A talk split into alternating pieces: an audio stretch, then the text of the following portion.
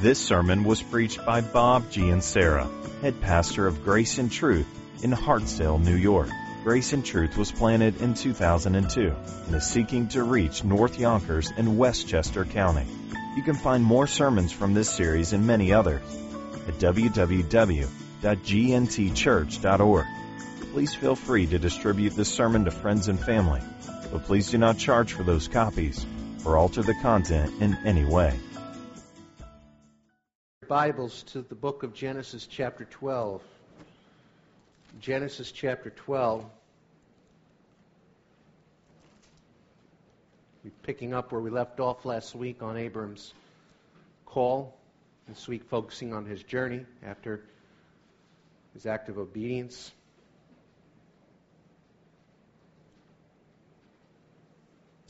Let's begin in verse 4. So Abram went as the Lord had told him, and Lot went with him. Abram was 75 years old when he departed from Haran. And Abram took Sarai, his wife, and Lot, his brother's son, and all their possessions that they had gathered and the people that they had acquired in Haran. And they set out to go to the land of Canaan. When they came to the land of Canaan, Abram passed through the land to the place at Shechem, to the oak of Moreh. At that time the Canaanites were in the land. Then the Lord appeared to Abram and said, "To your offspring I will give this land." So he built there an altar to the Lord who had appeared to him. And from there he moved to the hill country on the east of Bethel and pitched his tent, with Bethel on the west and Ai on the east. And there he built an altar to the Lord and called upon the name of the Lord. And Abram journeyed on, still going toward the Negev. And it was the year 1620 in England. English Puritans were under great persecution for their religion. They were not free to openly worship the Lord Jesus Christ. They were not free to conduct their services apart from the Church of England. And in that year, a company of 120 persecuted Christians, men, women, and children, boarded the Mayflower, led by a Captain Miles Standish, setting sail across the Atlantic Ocean on a perilous journey with the hope that indeed a better future was ahead of them in this new land called America. The journey took over 2 months. The first month, this little schooner traveling across the Atlantic Ocean had pretty smooth sailing, but on the second month, terrible, terrible storms had beaten the small ship. Many of the people were sick and terrified for their lives. There were leaks on the boat. The conditions were horrendous.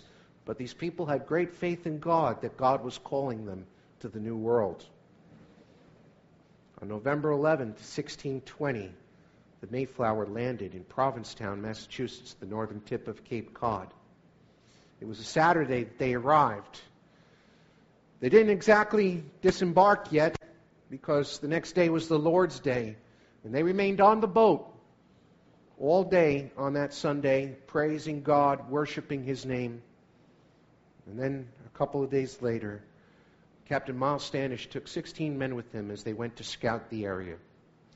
And from then on, we know the rest of the story of the Pilgrims, settling in the area of New England, settling eventually will become known as Plymouth, and establishing what we call the Mayflower Compact, a rule of law governing this small body of Puritan Christians. More would come to stay, and we know the stories of the first Thanksgiving, although there was no such thing as a Thanksgiving, but more of a harvest festival, the people giving thanks to God.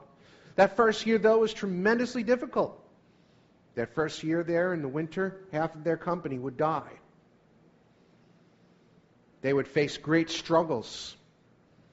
The natives were not necessarily very friendly, as our folklore would like to tell us, but indeed were hostile. Things were strange, things were different. They knew God had called them. They escaped England. They made a perilous journey to come to the land of North America. They settled in a strange land with strange people, but they had hope that God had plans for them. And it's based on that premise that has made America the country it is today. Because America has always been and always will be a nation of pilgrims, people coming here from a foreign land, coming here with the hopes of making a better life, leaving a former one behind, just like my grandfather that I spoke about last week. The one thing about all of these, though, is that it takes a tremendous sacrifice, commitment, and fortitude to make the pilgrim journey from a foreign land to America. As grand as the examples of the original pilgrims may be, they cannot compare with the call and the testimony of our father Abraham. And today we're going to take a closer look at the beginning of his journey of faith and what God's Word tells us about this man and his incredible, unrelenting commitment and zeal and sacrifice to obey God. There are three things I want us to see today in Abraham's character. First, we're looking at Abraham from this perspective today as Abram the pilgrim. So we're going to look at first, Abram's pilgrim mindset. Two, the struggles of Abram the pilgrim. And thirdly, the faith and commitment of Abram the pilgrim. First thing I want to look at is the pilgrim mindset of Abram. In order for Abram to make the great step of faith, and I have to rewind a little bit last week, let's go back and read verses 1 through 3 so I can bring everybody up to date. In verse 1 through 3, we read about the calling. It says, "The Lord said to Abram, go from your country and your kindred and your father's house to the land that I will show you. And I will make of you a great nation, and I will bless you and make your name great so that you will be a blessing. I will bless those who bless you, and him who dishonors you I will curse. And in you all the families of the earth shall be blessed." And verse 4 tells us, so Abraham went as the Lord had told him.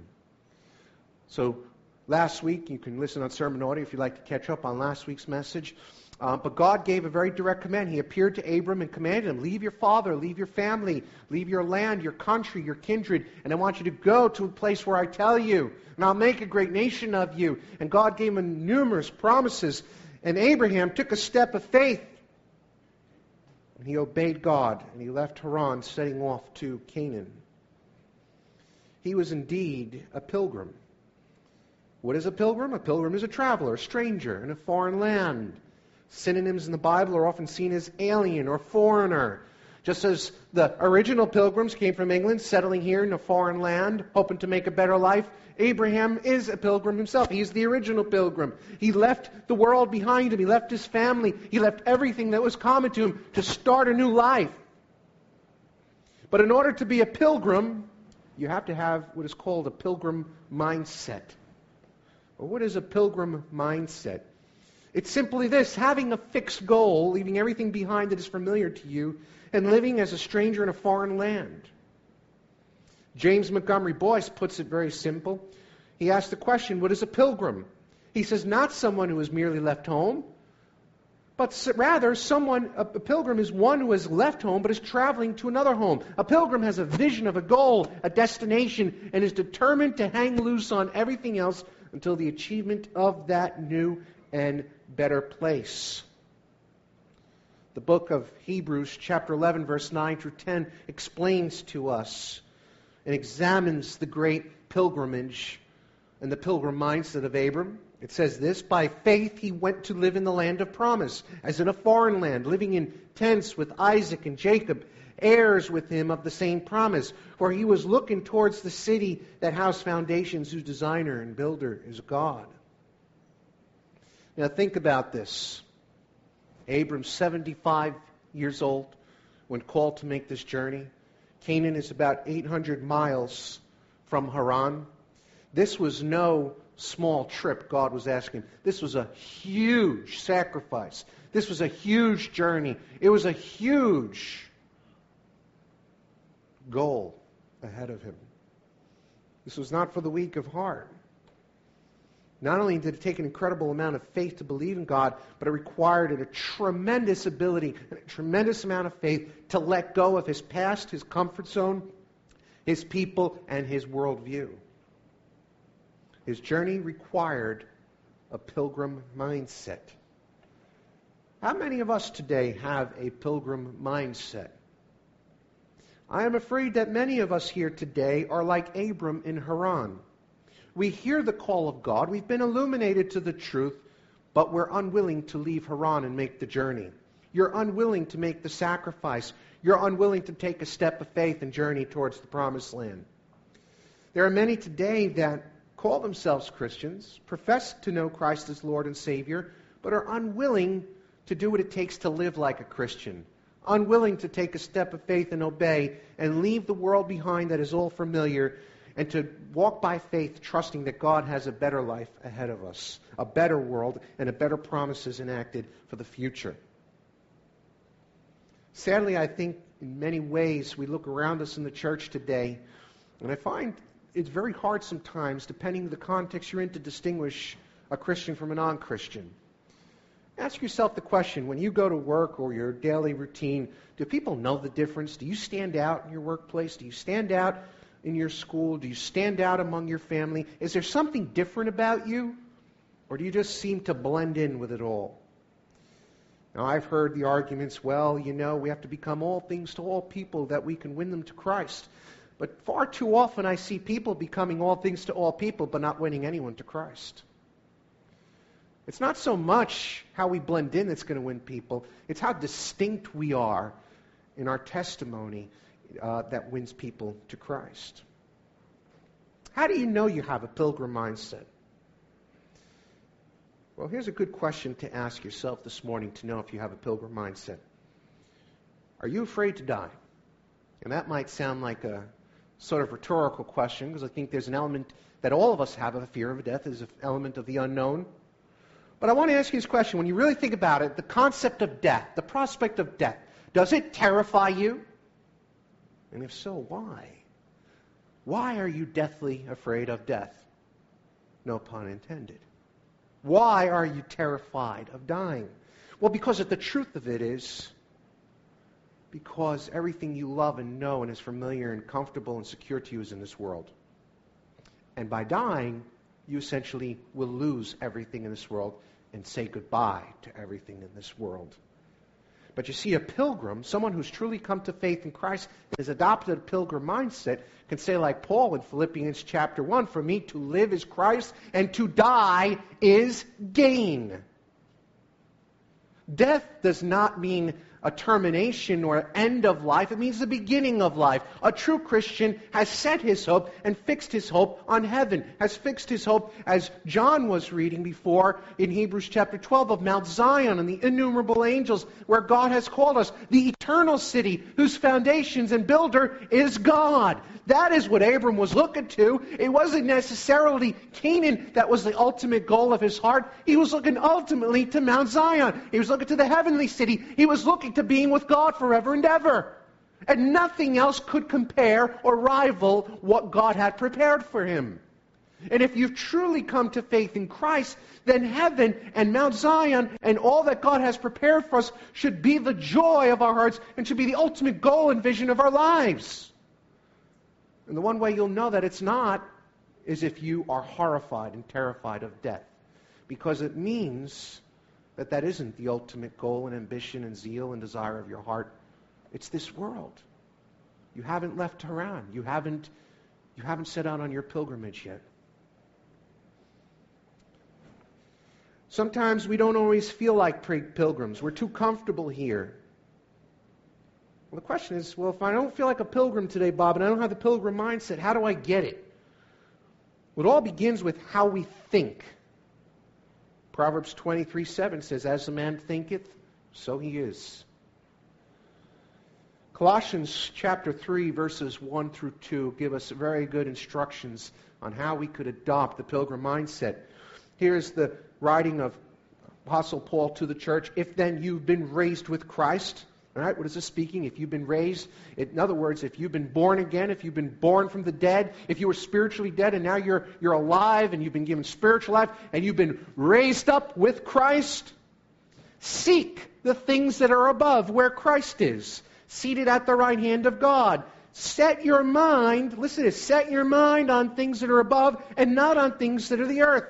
So there's something very practical that you could do here. The Bible tells us if you're born again, if you're a new creation in Christ, then it's very simple. Seek the things that are in heaven with Christ. Set your mind, set your attention, set your focus, redirect it towards heaven and not on the things of this world. The problem is with most of us is that we spend far too much time focusing on this world, on things below, instead of things above. Do we walk down looking at the earth all the time, or are we looking up to heaven? Where is our focus? Where is our heart? Seek those things that are above. Let's think of this practically. Your life is but a vapor, the Bible says. It is a small vapor, here for a moment, gone tomorrow. If all of you are fortunate and blessed, you'll live the most 80, 90 years, and then you'll die. That's not a long time compared to eternity. Where should your gaze be fixed? Here? The temporary existence that you're going to perish one day, or forever in heaven with God. So we need, in order to adopt the pilgrim mindset, if we're going to really be like Abram and making this pilgrimage and leave everything behind and be able to walk towards the heavenly city that God has called us to, we need to throw off all these things that set us aside. We need to throw off our gaze and attention on this world and put it on Christ and on the eternal city of God. Abram went, he was 75 years old. He took his whole family, took everything with him, and he left. He packed his bags and went.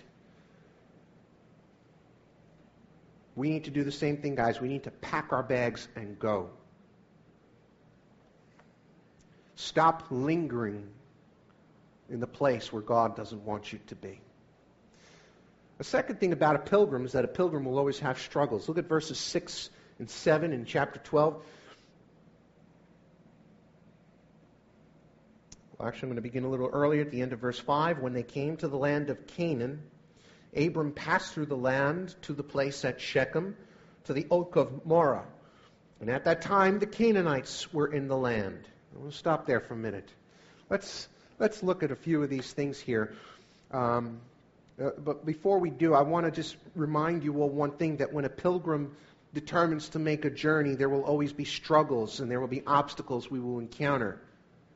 Just as I made reference to the pilgrims who came here. It wasn't an easy trip. It wasn't a 4-hour plane flight from London to New York City. It was a 2-month perilous journey through the Atlantic Ocean, which was a terrifying place in that time of history. It was the unknown.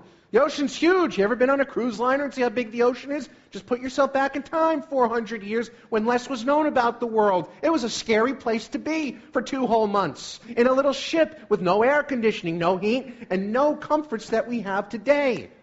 Just stranded out there in the middle ocean being bombarded by hurricanes is a very terrifying experience indeed.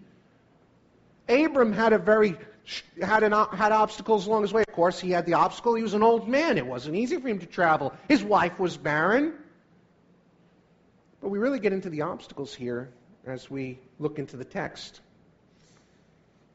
What were his obstacles? Well, besides the regular obstacles, his chief struggle would be living in Canaan. As we just read about his entrance into the land of Canaan, there's a parenthetical remark here. It says, at that time, the Canaanites were in the land. This is very important. It's there for a reason. Now, Moses is writing this to the children of Israel far in the future, but he's writing this to the Israelites, giving them an indication that as they're about to enter the land of Canaan and dwell amongst the Canaanites and inherit the land God promised Abram, he wants to remind them, your father Abraham journeyed to Canaan too, and they were there when he was there. It wasn't a desolate land. He was surrounded by foreign natives who probably, for all intents and purposes, were not so welcoming to Abram. Clearly it was the case for the pilgrims that came here aboard the Mayflower. In fact, reading some of the diaries and accounts I studied when I was studying history in college, it was terrifying. The natives were terrifying to the people, the settlers here from England. Now, just imagine yourself living in the 1600s England, coming here. Society in England was, for the most part, had been advanced and was, civilization had advanced quite far than what the native Indians were doing here in America. When they came here, they see these strange-looking people, unlike anything they've ever seen, running around with strange clothing. Most of the time they were naked, with paintings all and tattoos all over their bodies. speaking a very strange language, having very strange customs, having very strange pagan religious festivals. The forest was a very frightening place for the pilgrims in early America. When you built the settlement, you cleared out trees and built your homes. The idea of going into the dark forest at night was as scary as hell itself. You did not wander off into the woods at night if you lived in a Puritan settlement in New England, because that's where these pagan Indians dwelt. And I read one diary of this woman where they would be in their establishment, in their settlement, and they could hear the screams and the shrieks of the Indians as they were worshiping their pagan deities. And it was frightening. Yet being a stranger in a strange land is a very frightening thing. And for the most part, it is the most, or the biggest, the greatest obstacle we will face as a pilgrim. In John Bunyan, in his book written, The Pilgrim's Progress, the whole book outlines the journey of Christian, who makes a pilgrimage journey, leaving everything behind to the eternal city. And his journey, the foreign land that he was journeying through was called Vanity Fair, if any of you remember reading the book. And it's as he wanders through Vanity Fair, he encounters all the obstacles that try to beset him and throw him off his course to getting to the eternal city. Well, Vanity Fair and Canaan for us is this world. Now, Abram entered into Canaan, and there was a lot going on there. Not only were they were pagans, but if we read the text here, he goes to Shechem. There was a very specific issue going on here that was very real and brought out here in the text that we can't see on the surface. But Shechem was a place of worship. It says here that he went to the place at Shechem, to the oak of Moreh. Now, it's interesting here. First of all, we have to see a few things. Shechem is at the heart and the geographical center of Canaan. It's about 40 miles north of Jerusalem. And it says the place. It is not a specific translation. The actual word in Hebrew translates into sacred site, the word place there. So that's a very vague English translation of the Hebrew, because the actual Hebrew word means it's a sacred site, suggesting this is a location, a central location of pagan worship. Furthermore, the oak at Moreh indicates the name of this sacred place. It is common in the pagan religions and animistic religions that people worship trees. Tall trees are ladders to heaven. I mean, they reach high up into the heavens and they reach down to the earth. And so it's very common in animistic and pagan cultures to worship at trees. And the word Moreh in Hebrew indicates to us the nature of the sacred site. The word Moreh in Hebrew means teacher. It was a place where they received divine oracles. So here, Abram made his journey, sweeps into Canaan. He arrives right in the geographical center of Canaan. He's here. He's pitched his tent. He's with his family. And all of a sudden, he's observing the Canaanites worship their pagan deities here at Shechem at this great oak tree. And one could only imagine how he must have felt. It might have been at this point he might have thought of turning around and going home. He said, "What in the world am I doing here? How is he possibly going to take control of Shechem? How is he going to take control of Canaan? How is he going to inherit this land?" And it's at that moment that God appears to Abram. In verse 7, it says, "The Lord appeared to Abram and said, 'To your offspring I will give this land.' And so he built an altar to the Lord who had appeared to him." It is at this very moment that God appears to Abram in a theophany and confirms and reiterates to him the promise that he's going to do, so that Abram would have the confidence to continue and not turn back. Now, as I said before, for us, Vanity Fair, Canaan is this world. This is the foreign land we live in as pilgrims of Christ.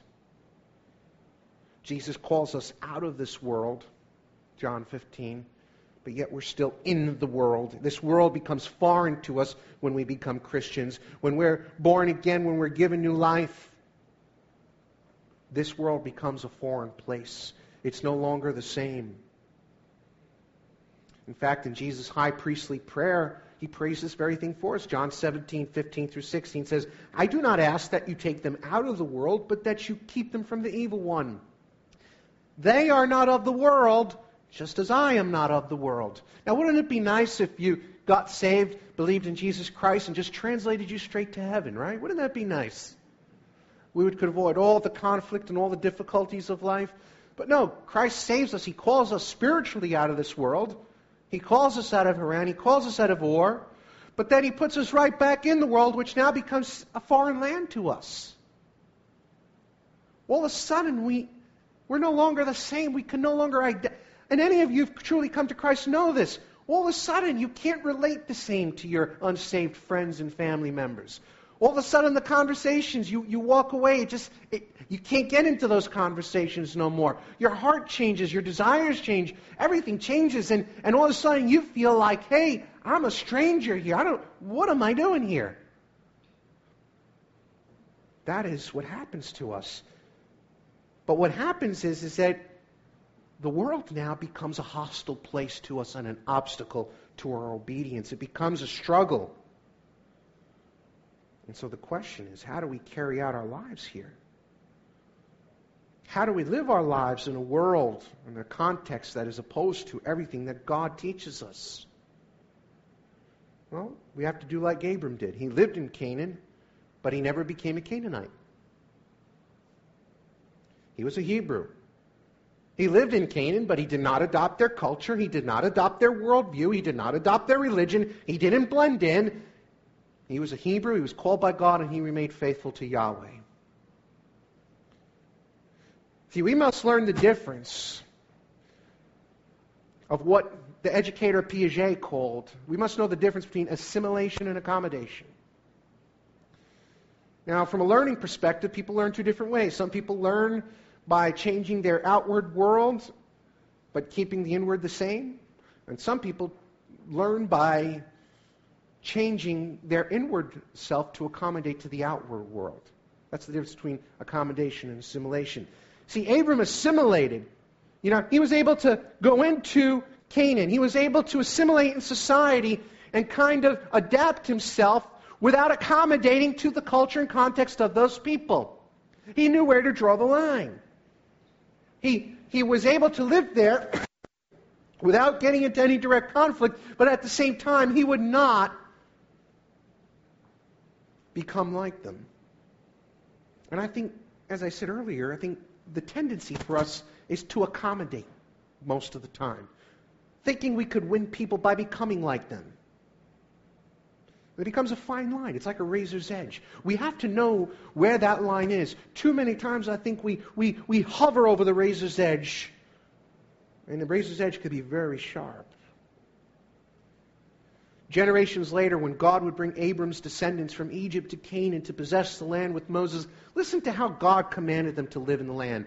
Look in your Bibles in Leviticus chapter 18. Leviticus chapter 18 in verse 1.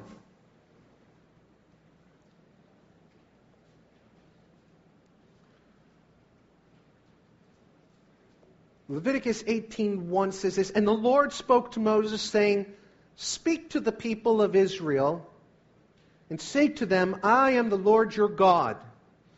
You shall not do as they do in the land of Egypt where you lived, and you shall not do as they do in the land of Canaan to which I am bringing you.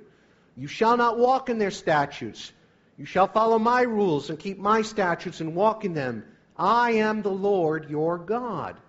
It's very clear. What is the message for the people that entered into Canaan? Do not do as they do. You're to be distinct. And in chapter 19 of Leviticus, God makes it more clear. You are to be holy as I am holy, says the Lord God. And the concept of holiness means to be distinct, different, set apart, separated, consecrated to God. You are to go into the land and possess it, but you are not to do like them. You do not walk in their statutes and customs and laws. You don't act like them. You are to walk in my statutes, in my customs, and my way, says the Lord. We are to be imitators of Christ, not imitators of the world. And this same principle is reiterated to us over and over again in the New Testament.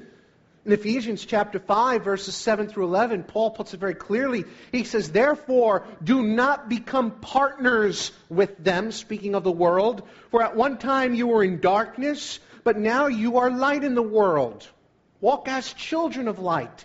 For the fruit of light is found in all that is good and right and true. And try to discern what is pleasing to the Lord. Take no part in the unfruitful works of darkness, but instead expose them. So God calls us to walk in the light just as He is light, to reflect His light, to reflect His character, to reflect His goodness, to reflect His holiness, to reflect Him in all that we do, and not be partakers, not to partner with the world and yoke up with them. Instead, we're to expose them. We're to bring to light the evil deeds of this world. Oh, so many times we're afraid to do that. I was talking to a brother recently about Facebook, and so many Christians are on Facebook. Some are bold and go out and just proclaim the truth and expose the lies there. But so many just cower in fear, afraid to offend their coworkers, afraid to offend this one, afraid to catch the heat. And so we get quiet. And on the other hand, those who are ungodly are boldly just setting out there all their ungodliness. And this is not just Facebook, it's the world. Facebook's just a microcosm of the world we live in. You know, we're to be different, distinct, and we're to boldly proclaim, as I'll look in a while, the difference between our God and the God of this world. You see, many times we're worldly, in the sense that instead of bearing the fruit of the Spirit, we're bearing evidence of the works of the flesh. Our character reflects anything but God. It reflects the ungodly. Sometimes people look and say, what's the difference between him and the world, or her and the world? How do we act? How do we really show Christ in our behavior? And ultimately, who are our gods? Who are we serving? Are we serving Christ with all our heart? Is He alone God?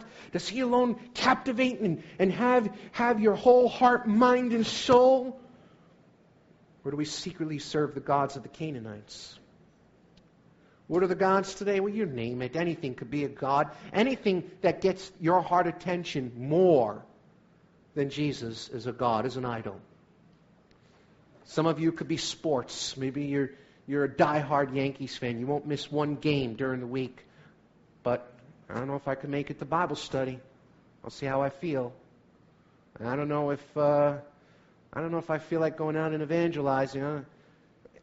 You know, you really could detect your heart by where your passion, where your devotion is. What are you passionate about? What are you really excited about? Some of us could be fashion, keeping up with the trends of clothing, looking cool. Could be business, maybe your job and making lots of money and working hard.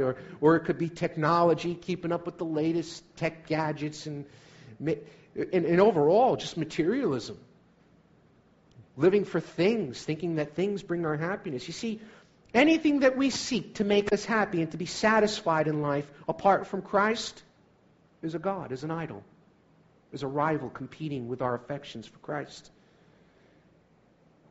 You see, we must remember that in this world we're going to have a conflict. There's going to be a tension. If you are called to be a Christian, there's going to be some tension. You don't get saved and just kind of blend in. If you're truly walking with Christ and you have the pilgrim mindset, there's going to be a tension between you and the world. You know why I know that? Because Jesus told us that. John 15, verse 18, Jesus makes very clear, if the world hates you, know that it has hated me before it hated you. And if you were of the world would love you as its own. But because you are not of the world, but I chose you out of the world, therefore the world hates you. Remember the word that I said to you, a servant's not greater than his master. If they persecuted me, they will persecute you. If you are living according to God's word, if you are living a holy life and are truly seeking to please God in all that you do and are not accommodating the culture around you, there's going to be conflict.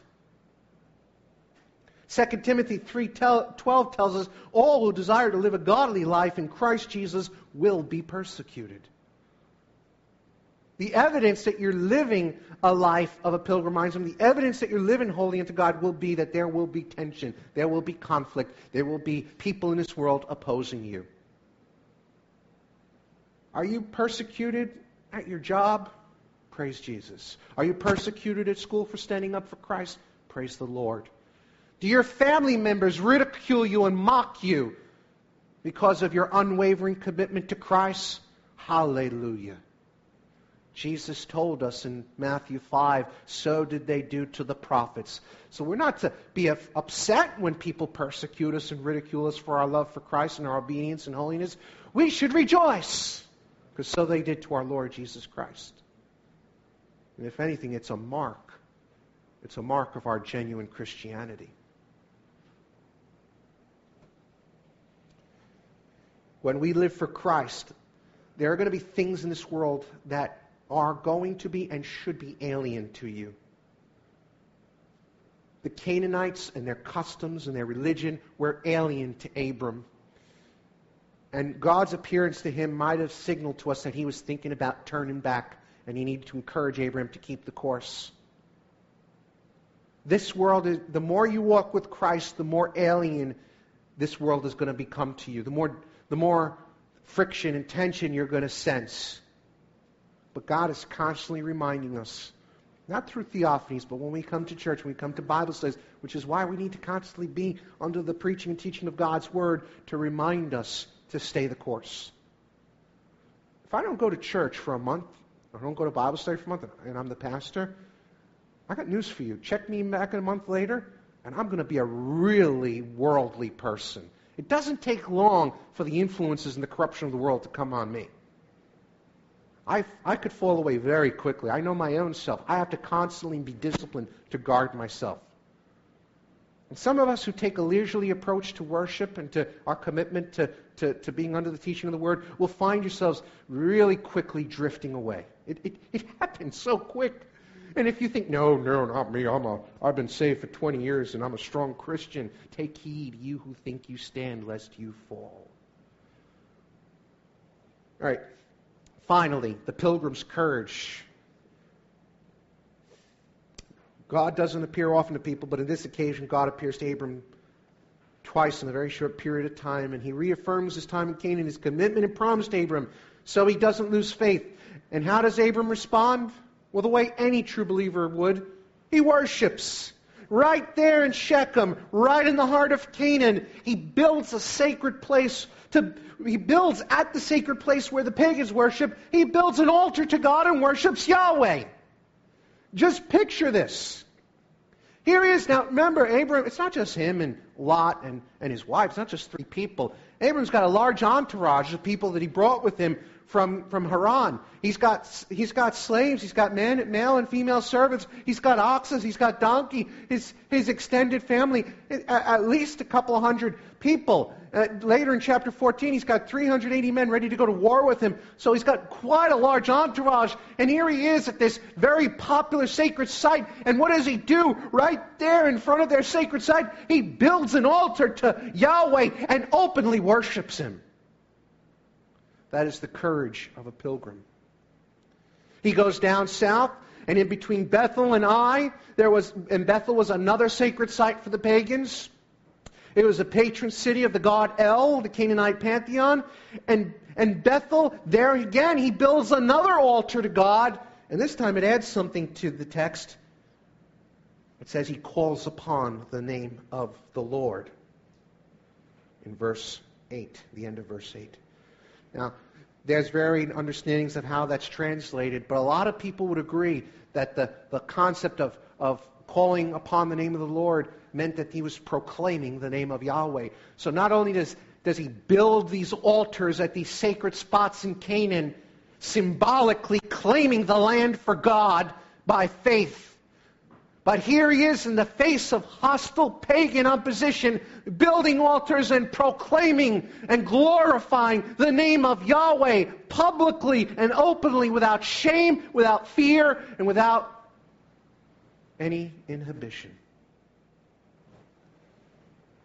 That is bold. That is courageous faith. Just to give you an idea of what it's like, could you imagine taking a trip to Iran and going in front of a big mosque and getting a group of Christians and start praising Jesus and preaching the gospel in front of a large mosque in Iran? That'd be pretty crazy, right? This is what he's doing. Bold faith, he's out there. He's in one hand claiming the land for God, in another hand glorifying God in the face of all these pagans. Ironically, in comparison with Nimrod, who wanted to build large towers for their glory, he's building altars for the glory of God. And unlike Nimrod, who tried to make a name for himself, Abram makes a name for God, and in return, God makes a name for him. Abram is a true evangelist. He doesn't hide from the culture, no. He doesn't run away from the culture, no. And he doesn't blend in with the culture, no. But he confronts the culture with truth, publicly proclaiming God. He did this by building altars. But for us, we don't build altars. Instead, we build the kingdom of God. We have realized all the promises of Abram in the New Covenant. And so when we are called by God, we are called not to go lay claim of a particular geographical land, but we are called to lay claim to the souls, to the lost souls who are God's people, building up the kingdom of God through the local church. The church is not an essential geographical location. It is diverse and widespread. And God calls us in whatever church we serve in to build up that church, to be bold, to be courageous, and to confront the culture with the truth of the gospel, and to have a heart for the lost, to have a passion for the lost, and to claim them for Jesus Christ. There are three practical ways where we can be like Abram in building these altars. One, in our own local church, building it up. Our hearts should be passionate and desirous and zealous to fill these pews with people who do not know Jesus. I'm not talking about getting people from Sermon Audio who heard a sermon. We want them too, but we need to, all those of us who are here, have a passion for the lost. To go out there in our jobs and into the streets. Joe's doing the Way of the Master training course. Whether it's just going about our daily business, witnessing, sharing the gospel to people, inviting them to church. We should want to see people saved. Are our hearts so cold that we don't care if people go to hell or not? Are our hearts so cold that we don't care if the lost are dying and perishing? Have we become that isolated, that cold, and that far removed from God? If we've lost our passion for the lost and we don't really understand the gospel. The gospel's not just about you getting saved, but it's about the blessing for all nations, and that we're God's vehicle to bring that blessing to others. When we build up our church, we're building altars for God. By supporting the work of other church plants, we should be getting behind new works. As we grow, we should be thinking about how can we support, maybe Grace and Truth can plant a church one day. That's the vision, that we just don't fill our pews, but that we could send off 20, 30 people, plant another church in Westchester. Building altars all over Westchester County for the glory and praise of Christ, and ultimately by supporting global missions. Our partnership with the Southern Baptist Convention is for a very sincere purpose, and that's to help get the gospel out to all people all over the world. Let me conclude by saying this. Abram was called by God, and he embarked on a journey of faith that lasts many years. And there are several things we learned today in regards to his early mission to Canaan. First, we need to adopt the pilgrim mindset if we're going to continue on this journey of faith. Hebrews 12, 1 through 2 tells us this. Therefore, since we are surrounded by so great a cloud of witnesses, let us lay aside every weight, every sin that clings so easily. Let us run with endurance the race set before us, looking to Jesus, the author and perfecter of our faith, who for the joy that was set before him endured the cross, despising the shame, and is seated at the right hand of God. We need to set aside the sins and the things that are encumbering us and holding us back from really making a difference for God. We need to fix our minds, set our minds on things above, on Christ who is seated in the heavens at the right hand of God, and on the place. He says, I go to prepare a place for you. We need to keep our eyes fixed on that and know what we're here for and understand our purpose. Are we living like pilgrims? Or are we one with the world? The Bible tells us wherever your treasure is, there your heart is also. Examine your hearts today. What's got a grip on your life? What's got a grip on your heart? The world or the kingdom of God? I urge you today, if it's the world, flee to Christ, flee to the cross. Only Christ can really satisfy you. That's why he says, come to me, the fountain of living waters, and you will never thirst again. We try to satisfy all our longings and comforts and desires in this world. Nothing will satisfy. You'll always be left empty. Only Jesus can satisfy. Only he can truly give you delight and true joy, because only he is enjoyable. He supplies all our needs according to his riches and glory. And when you truly treasure Christ and you truly see him through with the eyes of faith, knowing the gospel, that he died for your sins, that he rose from the dead to give you new life, eternal life forever with him in the heavens, that he loves you so much that he gave everything for you. Giving up anything in this world is a small token of gratitude in the face of all that he's given for us, so that our sins could be forgiven, so that we could be cleared with God, and so that we could have access to the throne of grace. And finally, you're going to face obstacles in this world. Jesus never promised it would be easy. He never said to us, get saved, follow me, and the journey will be easy. I'll make everything a bed of roses for you. It's going to be peaches and cream. He never told us that, ever. But here's what he did promise us in John 16:33. He says, I said these things to you that in me you may have peace. He said, in the world you will have tribulation. You know what that word tribulation means? Very difficult times.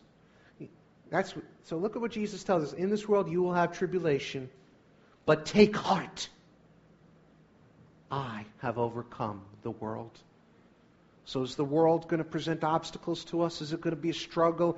Are we going to find ourselves trying to get through Vanity Fair to the eternal city with a lot of temptations and struggles? Absolutely! You will have many troubles in this world, but let not your heart be troubled. Jesus says, I've overcome the world. We don't have to worry about trying to fight all these battles. We just got to keep our eyes fixed on heaven and be like Abram, proclaiming the glory of Christ, making it our chief goal and our chief ambition to make Christ known, to honor him through the preaching of the gospel, through supporting any ministry that gets the gospel out, and making the glory and the praise of Jesus Christ known by all people of every nation, tongue, and tribe. That's what we're here for. Anything short of that,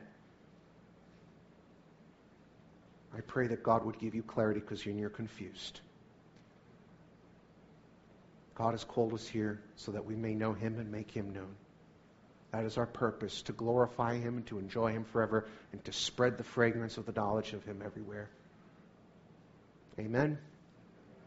Let's stand in a closing prayer, and then John will close us with a song.